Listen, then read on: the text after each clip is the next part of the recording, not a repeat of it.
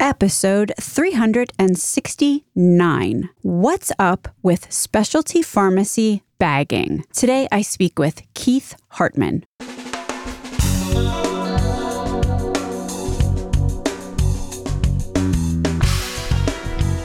American healthcare entrepreneurs and executives you want to know, talking. Relentlessly seeking value.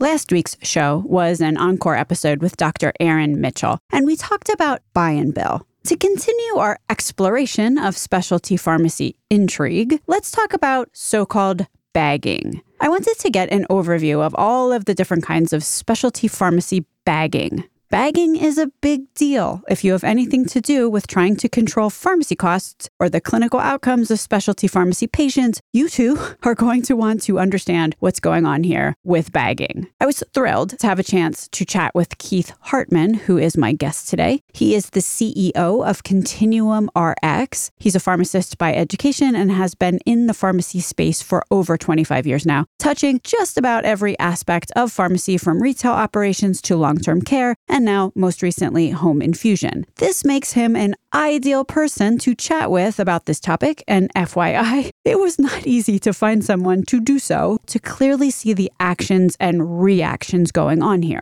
Because that's what this is all about, actions and reactions. How any self-respecting market distortion is going to cause a cascade of equal and opposite market distortions. So let's cruise through the whole infused slash injected specialty pharmacy historical play-by-play, shall we? It's like a Who's on First routine, except very, very not funny. So here we go. This is, of course, the semi-reductive, abridged version, but let's do this thing. Once upon a time, the bagging story starts in ye olden days, meaning more than ten years ago, before specialty pharmacy drugs really became the massive profit centers for any party who can manage to get their fingers in the specialty pharmacy cookie jar. In these ancient and halcyon times, brown bagging was kind of a modus operandi. Don't forget, we're talking about infused or injectable drugs here, especially ones that need to be infused or injected in the provider's office. So brown bagging means, and meant, when a specialty pharmacy drug is shipped directly to a patient, or a patient goes and picks up the specialty pharmacy drug at the pharmacy. Doc takes out prescription pad, this is in ye olden days, remember, and writes out the R X. Patient picks up the drug from the pharmacy, which may be handed to them in a brown bag.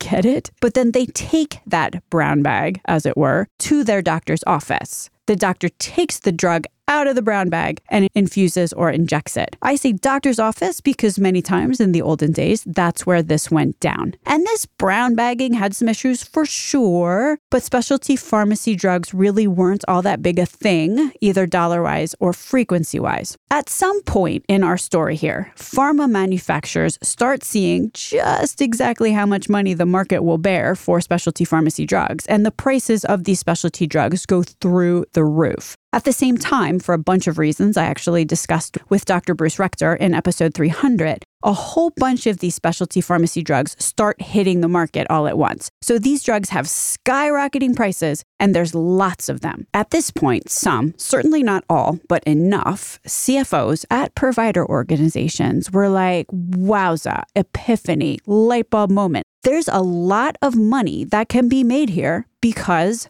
buy and bill. In buy and bill, which I talked about last week with Doctor Aaron Mitchell, in buy and bill, provider organizations get reimbursed the cost of the drug plus some percentage when they administer it, meaning the more expensive the drug, the more money a provider can make because a percentage of a bigger number is, of course, a bigger number. Add to that a party-sized container of other provider shenanigans to maximize revenue on specialty pharmacy patients, and that revenue got bigger every single year. A recent report just came out that on average for oncology drugs, some providers are making six times the cost of the drug. Six times the cost of a drug. That can cost lots of zeros. Just wow, six x. That's real money. This is winning the lottery every single time a patient needing a specialty drug shows up on your doorstep. Continuing the tale here, this buy-and-bill health system, extreme greed hits employers in their pocketbooks, and of course, plan sponsors start desperately seeking relief. Who rides up on a white horse? P B Ms, of course, pharmacy benefit managers. P B Ms say that they will negotiate with drug companies and buy the drugs on behalf of the plan sponsors for much cheaper. Then they will ship the drugs purchased to the provider organizations. Thus, the plan sponsor only needs to pay providers to administer the drug, not that and some crazy markup on the drug itself.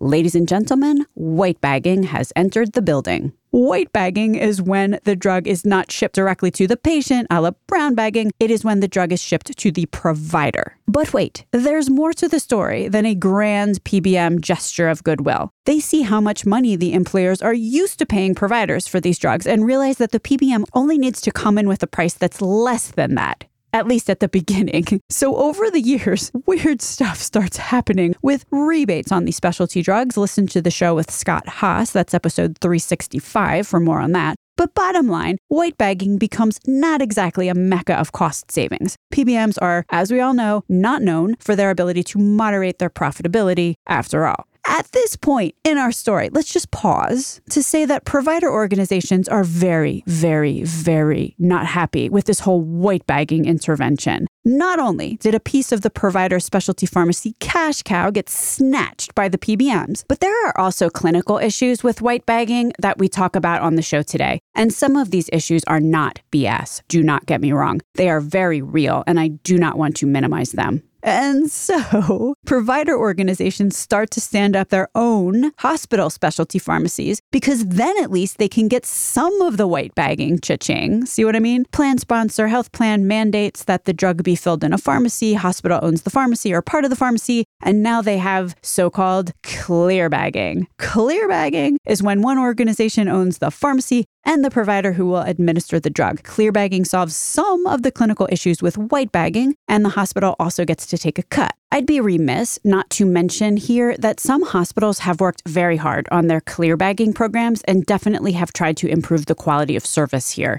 You're going to have to listen to the show today to hear about gold bagging and also the latest developments in this whole war. Employers and patients and taxpayers are fighting with P B Ms and hospitals who are fighting with each other over who gets the money. Also, the continuing trend of brown bagging, especially as in the patient's home, gets tagged on the end of lots of care delivery like in bed gets tagged on the end of lots of fortune cookies.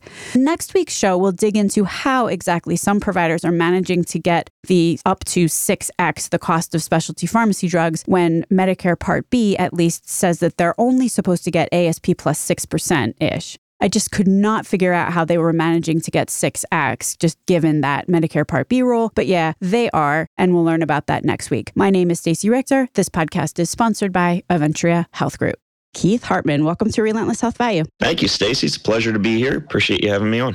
For a little bit of context, what kinds of patients or drugs is this relevant to, this whole concept of bagging? Generally, bagging is done with specialty drugs, you know, high-dollar drugs that require some type of special handling, or they require some type of uh, special delivery or administration or storage administration, whatever it might be. Somebody somewhere has deemed the drug too complicated to just get dispensed at a, a regular pharmacy. Therefore, the whole bagging idea becomes relevant. That's exactly it. And, uh, you know, I think anymore what we're seeing is that that it's more driven by price. Which is not surprising. So let's talk about brown bagging, which is maybe the oldest form of bagging, but still continues potentially, but not always, for care delivery that happens in the home. So what we're talking about here is when a physician writes a drug for some product that needs to be infused or injected, then that prescription goes to some specialty pharmacy. The pharmacy fills the drug, gives it to the patient, or if it's mail order, mails it to the patient. So now you've got this really expensive drug that's sitting in somebody's apartment lobby or gets stuck in the U P S truck, is common. You know, if you get yep. on Twitter and any day of the week, you'll hear stories about how something has sat in ninety degree heat in a truck or on somebody's porch, right? The patient gets the thing, mail order, and then has to take it back to the doctor's office or make an appointment, go back to the doctor's office with their little brown bag. And then the doctor takes it out of the brown bag and administers it. Like, that's the short story of what's going on here.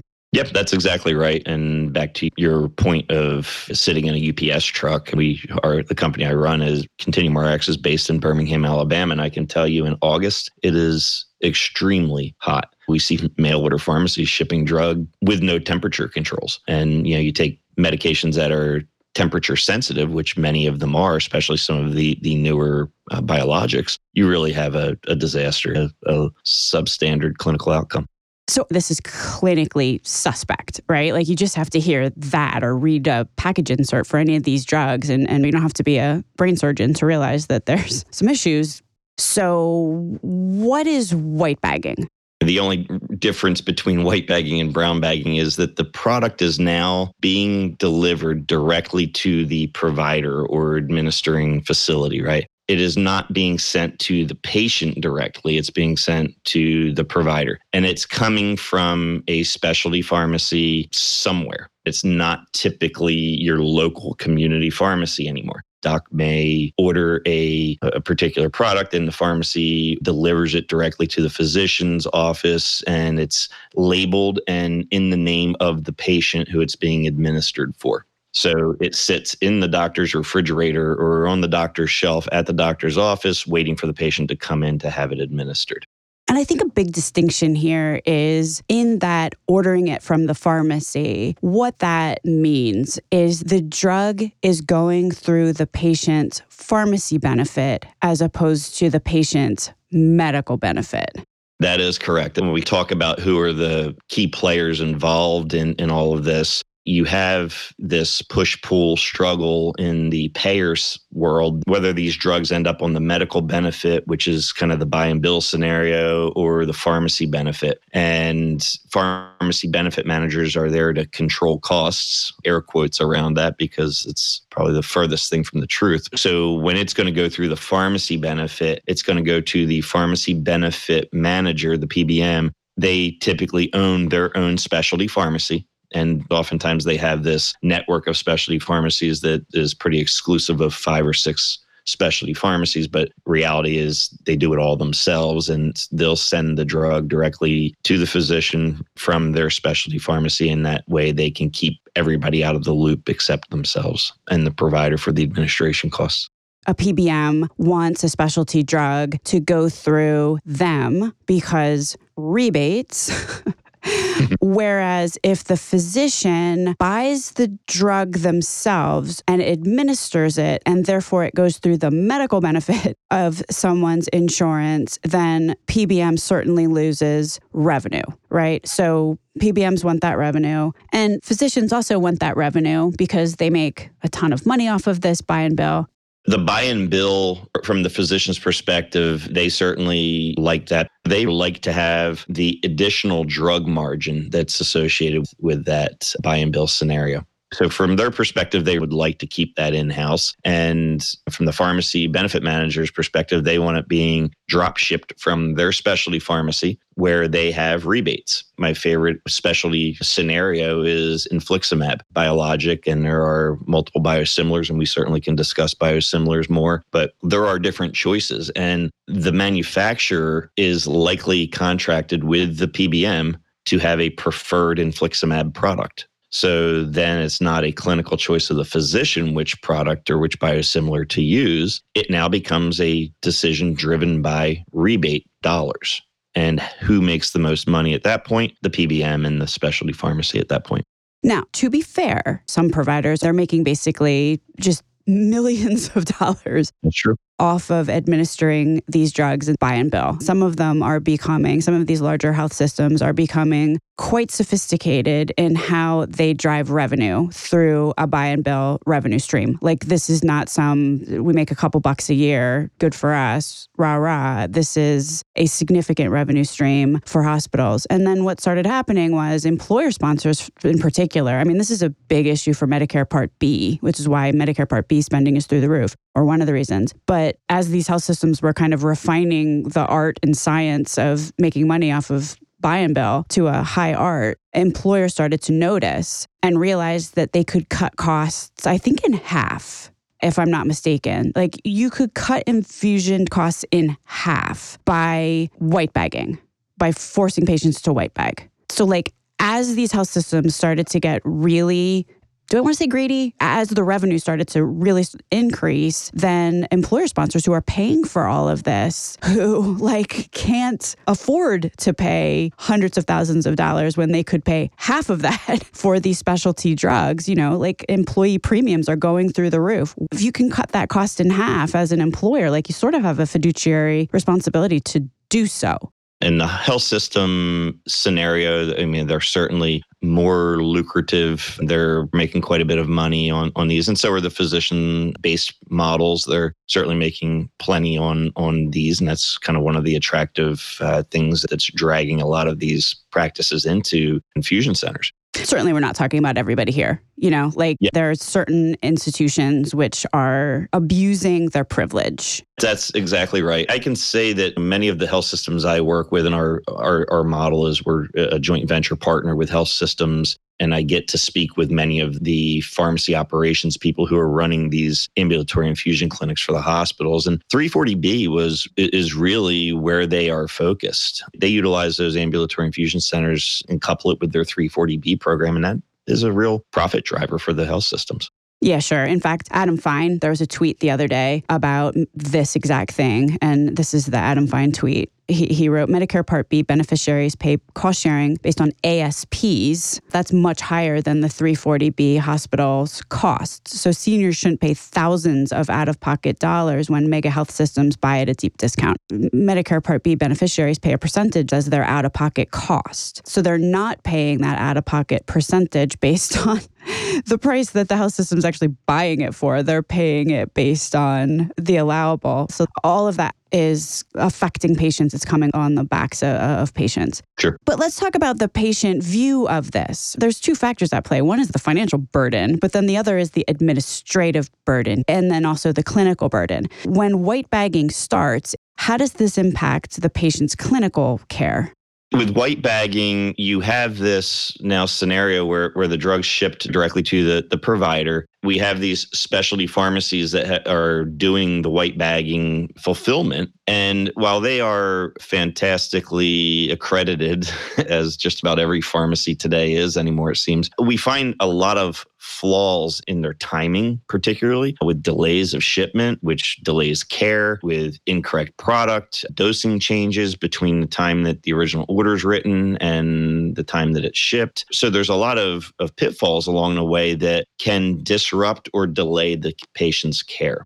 Couple that with what you had mentioned earlier about the selection of the drug being limited to, in air quotes, what's on formulary. So absolutely. Generally speaking, we can say that the biosimilars are the biosimilars. They're they're probably interchangeable for the most part. However, there are individual patients that are not going to tolerate one versus another. Particularly, we look at at I V uh, immunoglobulin, so I V I G therapies. Some have a, a higher propensity for reactivity than others. If you've been challenged on one, then we try to stay with one. So you change payers on January first and you've been on one product and now they switch you to a different one and you may have a reactivity potential there. So there is certainly a, a concern. What you mentioned earlier about dosing that changes, that actually is really important because sometimes the dosing is based on weight, for example. And if you're talking about oncology patients, like weight can fluctuate pretty significantly in a pretty short period of time. So you wind up with all kinds of consternating scenarios there where, you know, if the drug is ordered whenever it was ordered and then patient's weight fluctuates, now all of a sudden you've got the wrong dose. And this isn't uncommon.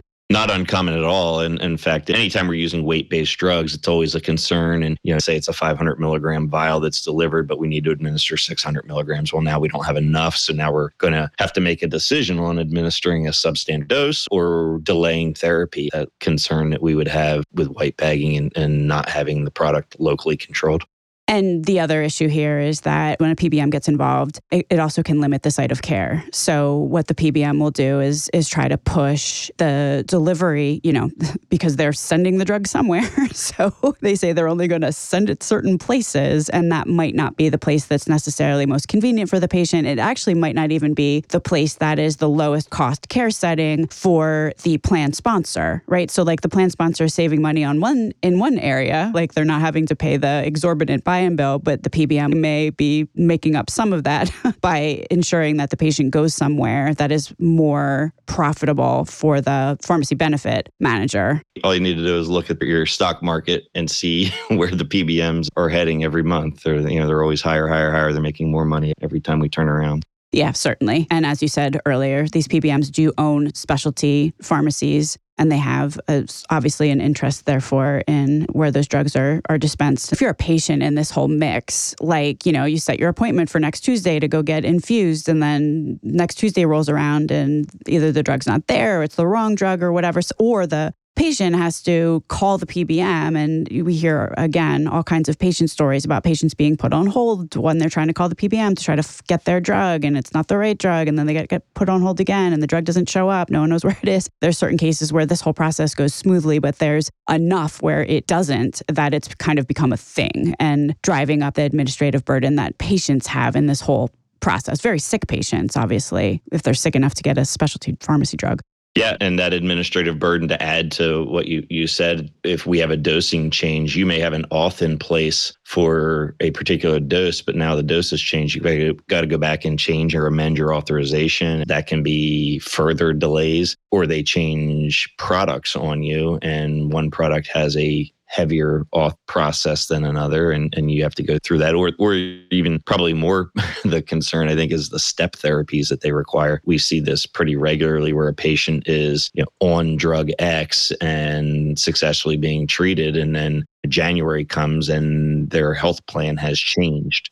Now they no longer cover drug X, or they cover it, but the auth process requires substantiated step therapies, meaning that we've tried this oral medication, this injectable medication before we can finally use this infused medication. So it's it's just there's those additional, as you said, administrative burdens that can really get in the way of the patient's care and delay their care.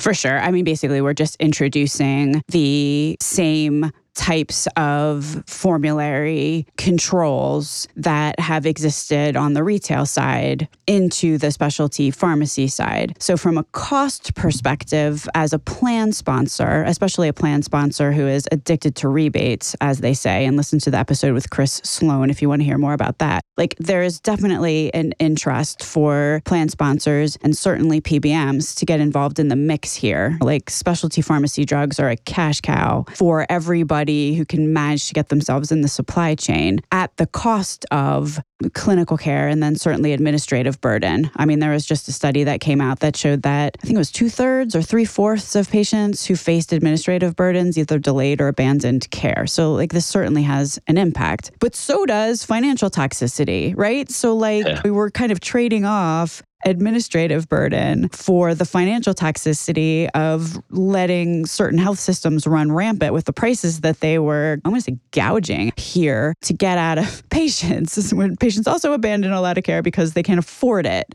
You're spot on. In our experience, really the two leading causes of a patient not going on or maintaining their therapy, non-compliance, so to speak, are financial toxicity and administrative burden.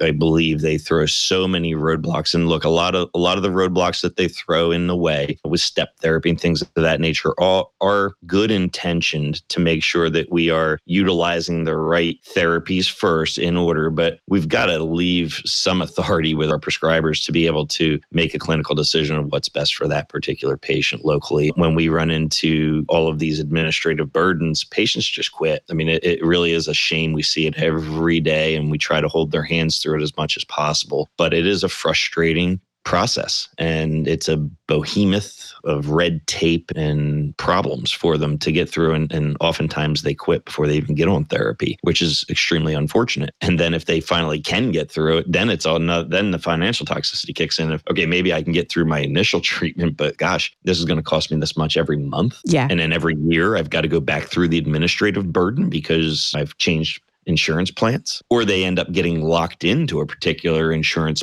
plan with a toxic premium because they've got the authorizations in place, it's being covered. And, you know, why did those premiums get so high? Oh, because of exorbitant yep. specialty pharmacy costs, right? So like you, you try to solve one problem, you create another one that creates another one, right? Like we've got this cascade of issues that are going on. All right, so weight bagging, we have seen what has happened there. Let's talk about clear bagging. So clear bagging is, is effectively the same thing as white bagging. It's just consider where the product is coming from. It is coming from within the health system. It's a health system-owned specialty pharmacy, and it is being delivered to the clinic that is owned by the health system, and it being administered and monitored in that environment. So everything stays within the four walls of the health system, so to speak. The benefits of that, there's this cohesiveness and, and connectivity of all the providers, and everybody's on the same page and communicating and working within one electronic health record. There's an efficiency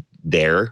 So with clear bagging, if the patient's weight fluctuates, it's no big deal to get a new order from the pharmacy because the pharmacy is on campus somewhere. You would suspect that the clinical outcomes or the administrative burden maybe even would be lower because the pharmacy is down the hall and you can easily just go there. Yeah. Sounds like health systems that are looking at the marketplace as it stands and are like, whoa, my salad days of buy and bill for some of these specialty drugs are coming to a close for at least some of them. So I'm going to get ahead of this curve. I'm going to open up a, a f- specialty pharmacy on premises. I realize I'm not going to get paid probably as much as I might get paid if we just did the whole buy and bill unfettered. But instead of me getting one hundred percent of zero dollars because I can't do the buy and bill because there's so many insurers that are clamping down, or P B Ms or plan sponsors, I'm going to open up a specialty pharmacy and run the drugs through that specialty pharmacy. And then at least I get a, a percentage of, of a smaller amount of revenue, but a percentage of a smaller amount of revenue is certainly more than one hundred percent and up to zero. That's exactly the model that, that they're looking at. They're trying to capture whatever revenue that is available in the system and keep it in the system is the, the verbiage I hear over and over. But let me ask you this. So if I am a giant P B M, and as you alluded to earlier, giant P B Ms own their own specialty pharmacies. So how does a hospital specialty pharmacy get in network with a P B M when that P B M has its own network of specialty pharmacies and may not be super thrilled to have others in there too? I'll say that they actually struggle with that. That's not an uncommon struggle. The P B Ms and the health systems are at odds. P B M doesn't want them in the network because they take money out of their pocket. So th- there are struggles where their hospitals join P S A Os and, and contracting organizations, or they're partnering with providers that are already contracted with the P B Ms and maybe in network. They'll partner with a specialty pharmacy operating entity to run their specialty pharmacy for them who already has those contracts in place. So that's one way around it. The ones who try to run it on their own do try to get in network and, and they struggle. They'll get blocked. What percentage of them have a specialty pharmacy in the hospital? And then of that percentage, what percentage of drugs can actually get filled through them? I don't have the, the statistics of how many actually have a specialty pharmacy. I, I think that when you look at your larger health systems, they almost always have their own specialty pharmacy. Some of the smaller ones, which as you said, they're becoming few and far between, they tend to not. My experience with that is, is that they are hitting probably seventy to eighty percent fill rates, meaning twenty to thirty percent fall through and have to go out to a P B M-driven specialty pharmacy. That's a pretty good percentage there. It's almost three quarters. In those scenarios, certain of the issues for patients administratively and then also for clinical care gets solved for with this clear bagging situation. That's exactly it. And that that's the argument that they they make for that model, is that it's an efficient model, clinically superior, and the better scenario than a white bagging scenario. Gold bagging. This is a new one. Gold bagging is really clear bagging. They are terming gold bagging as it's the gold plan, the gold option for clinical outcomes, because everything is remaining in the health system and has all of that continuity of care and communication and, and all of the important things to make sure that a patient gets on therapy, stays on therapy, and has a successful outcome. Okay, so basically gold bagging is a branding term yes. that a health system may have come up with to describe their clear bagging operation. Yeah. What's your overarching advice here? There's pros and cons to this whole entire thing. You know, you just took the lid off the healthcare industry and you looked at the gooey tangle of machinery in there, in which these huge titans of stakeholders are basically fighting with each other over who's going to take the revenue off this specialty pharmacy patient. I mean, like, at the end of the day, that's what's going on here. Everyone's just fighting over who gets the cash. What do we do? Right? Like, if we're thinking about this from an actual patient standpoint, or maybe even from an actual smart plan sponsor standpoint, one who really understands the rebate game and stuff, what do we do? Outlook really needs to be what's best for the patient, educate patients along the way as well to, to help them understand what's best for them. I think that that's really the best thing we can do. You know, a firm believer that mail order has actually driven more waste and cost into the system. So this, you know, white bagging follows suit with that as well. Our own evidence from our own ambulatory infusion clinics that we operate, I mean, it, it is the cheapest form of care relative to a health system, an outpatient uh, ambulatory infusion center at the health system, because the infusion administration rates are lower in that model than they are in the hospital model. Now, home infusion can be a, a form of care for patients, but certainly from an efficiency model, the ambulatory infusion clinics in a community, the, the buy and bill model is going to be more efficient, because you can have one nurse monitoring three, four patients at a time and infusing them all together, as opposed to the home model where the nurse is driving from home to home to home, which is very inefficient use of a scarce resource in nursing that we already are dealing with, but certainly cheaper than the health system, where the rates that they're being paid by the payer is significantly higher. The second that someone gets administered a drug in the hospital setting, you have the, I mean, site-neutral payments are a point of consternation for a reason. So it sounds like your advice is to make sure that whatever you're doing as a plan sponsor doesn't lock yourself or your patients into a one-size-fits-all model, that there are different drugs and there are different patients and different patient populations, and the focus should be really on outcomes. I mean, these are wildly expensive drugs. What sucks most is when all that money is spent and the patient still gets suboptimal results, because the system or the operationalization of that system isn't oriented towards their needs. So it sounds like solutions should not just include various colors of bags, potentially, but also maybe controlling the point of care, but with better contracts. I would recommend that anyone interested listen to the show with Olivia Webb, who provides an amazing patient perspective about what this looks like, all of this looks like from the patient's point of view. Keith, do you want to just talk a little bit about Continuum Rx and the work that you do there? Absolutely. Continuum Rx, we're, we're primarily a home infusion pharmacy provider. We joint venture with health systems, and we're the partner who takes patients who need infusion therapy that are in the hospital. We're the one who transitions them into the home care. Continuum R X dot com. You got it. Keith Hartman, thank you so much for being on Relentless Health Value today. Thanks, Stacey. It's a pleasure being here. I appreciate you having me. Links to everything discussed on the program today can be found at relentless health value dot com. If you visit the website, relentless health value dot com, you will also find a complete listing of all of the shows that we have published thus far with leading entrepreneurs and executives in the healthcare space today. Another cool feature is, you know, you can subscribe to the show so that every week the episode is automatically sent to you, so you don't have to remember to go to the website to download it. Thanks so much for listening.